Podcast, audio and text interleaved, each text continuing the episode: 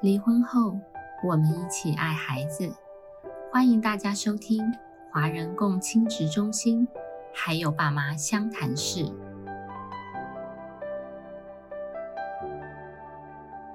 各位听众，大家好，我是今天主持人黄心理师。那我们邀请凯丽心理师来跟我们谈一谈今天的主题。这个主题，我想我们已经是谈过很多次的，但是还是要去呃倡议这个呃观念，就是离异的父母怎么是以孩子为中心的共分亲职，叫做合作式的父母。凯丽心理师会从之前谈过的这一本书《爱你的孩子胜于恨你的前配偶》谈一下这个主题。那我们就把时间交给凯丽心理师。大家好，我是凯丽，所以我今天又要来分享一下这本书。它其实是一本原文书哈。那 我觉得它提了很多很实用的一些建议，所以呃，我就很有兴趣来跟大家分享我读书里面看到的一些精华，跟在实物上我们可以怎么运用。那刚提到的就是说第七章离异父母要进行共同养育的一些要素。首先，他提到要建立一个标准跟规则。那我觉得有时候会很困难，因为他们在婚姻中在养育的规则上就不同。譬如说，这边举例，孩子放学后是要马上写功课呢，还是吃完晚餐再写功课？这个可能在婚姻中就有不同做法了。那你离婚以后，你要求对方要按照你的标准来养育孩子，常是困难。但我常跟父母说，能不能呃把孩子拉到前面来思考，那怎么做对孩子来说是一个最佳利益？那一样就是我还是要提到说，有时候他们两个自己是没有办法讨论，还是要第三方。所以他说，碰到这样的问题的时候，我们先把目标找出来。我们的共同目标都是孩子要完成作业，但我们的做法是不同。好，那一定要按照你的做法吗？先回家就是书包放好，好开始写完功课，然后再吃晚餐，或者是吃完晚餐。那如果我们的目标都是写完作业，在今天放学以后哪一个时段完成？你的坚持或你的焦虑是什么？我觉得是希望对方按照你方式做的这一个家长可以思考一下。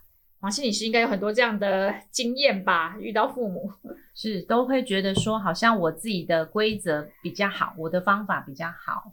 但是因为已经离异了，所以其实也很难要求主要照顾者去按照你的方式。通常我们会讲一个原则嘛，就是尽量是尊重主要照顾者的方法。嗯，但但这是一个原则啦，所以如果说哎，对于主要照顾者的教养方法有一些意见，其实是需要大人去沟通的这样子。嗯，是，所以呃，这边也提到说，呃，这个我们只要完成我们的目标，那尊重对方，以他的方式去啊协助孩子或者养育孩子，如果你的目标都是。需要完成作业这件事情，好，然后父母，呃，我们常在谈婚姻的时候，父母来自于各种不同的成长环境，那我们就会带着我们自己成长的经验里面，我们养成的习惯，也许你就是一个回家要马上写完功课再做其他事情的孩子长大的，那你会觉得这个方式是最好的。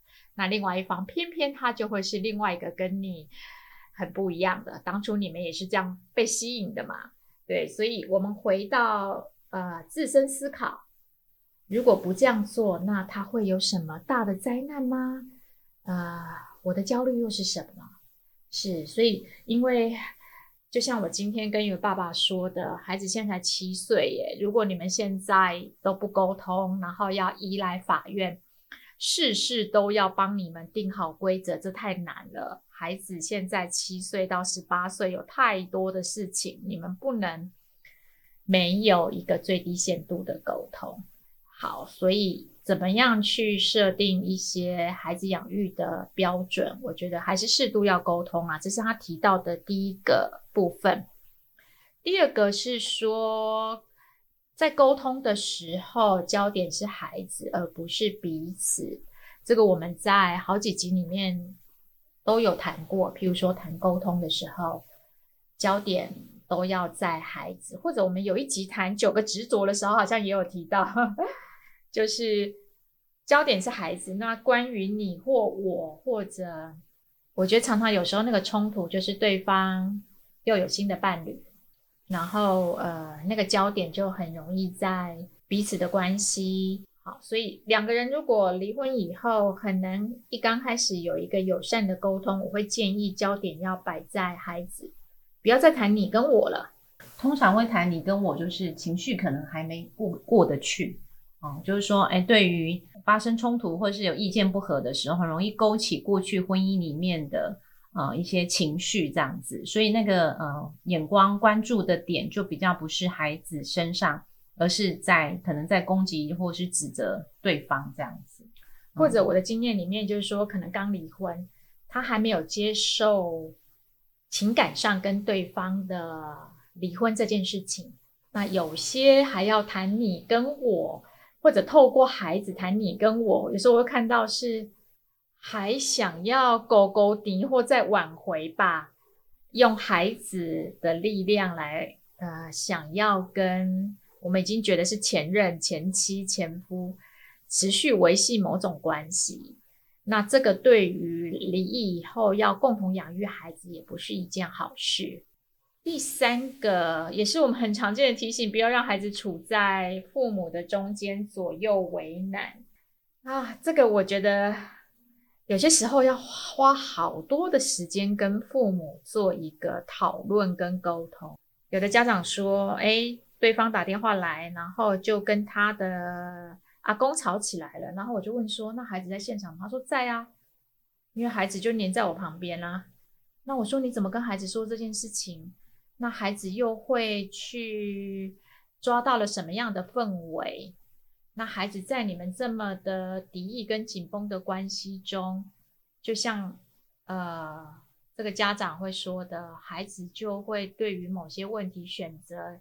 沉默或思考一下要怎么回答，那也在训练孩子讨好双方，或者是给孩子很多不必要的压力。所以不要把孩子拉到你们的战场中，我觉得这是很重要的。或者有时候会碰到一些父母说：“他够大啦，他本来就要知道谁对谁错啊，呃，他有权利知道啊。”这个我们的婚姻关系是怎么一回事啊？所以黄心理师应该有这样的经验。有些家长就很执着，说孩子应该有知的权利。对，就让小孩子啊涉入到父母亲之间的呃诉讼或是冲突当中。那对小孩来讲，我们会发现这个小孩就会变成呃影响他的呃情的情感的表达，可能就是会恨另外一方啊。然后跟呃主要照顾者就有过度的呃这个呃紧密的关系，那个紧密的关系并不是一个很理性的关系这样子。那我觉得有一个呃画面是一个蛮好的一个提醒，就是说父母亲如果是在拉扯当中，就很像是拔河的两端，一端是呃爸爸，一端是妈妈，然后孩子是中间的那个红线，你要把这个呃胜负交给孩子吗？哦，其实这是一个蛮残忍的一个呃决定，就是这个这个拉扯拔河这个比赛由孩子来决定是谁胜谁负。那我想孩子一定不想要处于这个中间的位置，他是希望爸爸妈妈都是好好的沟通相处。孩子的部分，我想特别年幼的孩子，他的认知发展还没有能够去足够成熟，思考的广度深度。呃，够深，能够去做这样子的一个决定啦。所以孩子还是会视他当下的生存。孩子有很多其实要考量的生存的要素，然后去做这个选择跟答案。那可能这不是对孩子是一个最好的。可是我们在实物上就看到很多大人没有办法做决定，呃，法院啊、律师啊、父母啊。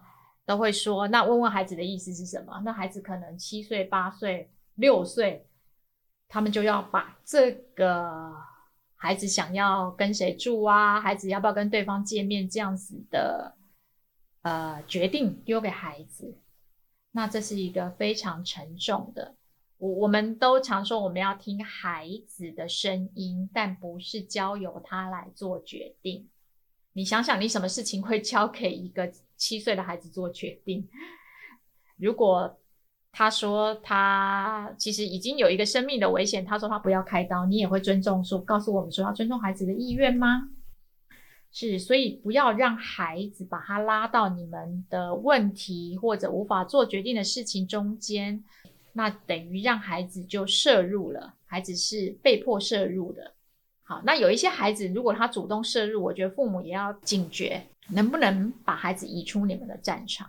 然后再来，他提到的一个共同养育孩子，我们所谓的共分亲职的要素里面，我们需要能够接受、承认孩子对父母双方的爱，在我们的标准里面是一个不符合我们标准、不适格的父母，没什么好样的。那或者是我们对于对方表达的对孩子的关爱，我们都觉得他有所企图，我们不认同、不接受。那这也会让孩子有压力，那孩子就会选边站。那本来不管父母离婚不离婚，我们如何让孩子还是拥有父母双方的爱很重要，这本来就是他应该享有的啊。不管你们离婚或不离婚，我那天也是跟一对父母这样说。那我们来看看我们可以怎么做，所以我都会先确立父母的目标。让孩子持续拥有爸爸跟妈妈的爱，是是不是你们离婚以后你们希望的？那当然，其实我那天是在法院调解，不会有人告诉我说，呃，我觉得他不 OK，他不行这样。那他们就点头。那我们看看怎么做，可以让孩子跟没有同住的那一方多多的联系跟接触，依然享有那个关爱。所以这边是他提到的，呃，共同养育孩子的一些要素。那最后这个其实接受对方对孩子的爱，黄心理师好像实物上也有一些状况，就是说一方主要照顾者他是拒绝。那我觉得如果说拒绝会面，大概就会是，哎，你对于对方跟孩子的一个亲子关系维系或者持续的关爱，可能会有一些不同的想法。然后通常主要照顾者会说的理由会是什么？